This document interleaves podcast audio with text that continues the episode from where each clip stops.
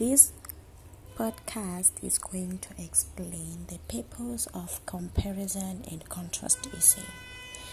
A comparison and contrast essay describes the properties of a concept or idea in terms of its similarities and differences. In comparison and contrast essay, you do not just state the obvious.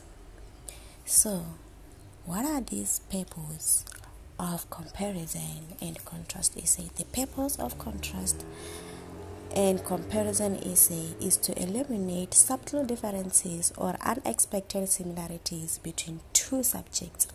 It improves comprehension by highlighting important details, making abstract ideas more concrete, and reducing the confusion between related concepts. Students should be able to see similarities and differences between concepts, which can be a theory, for example.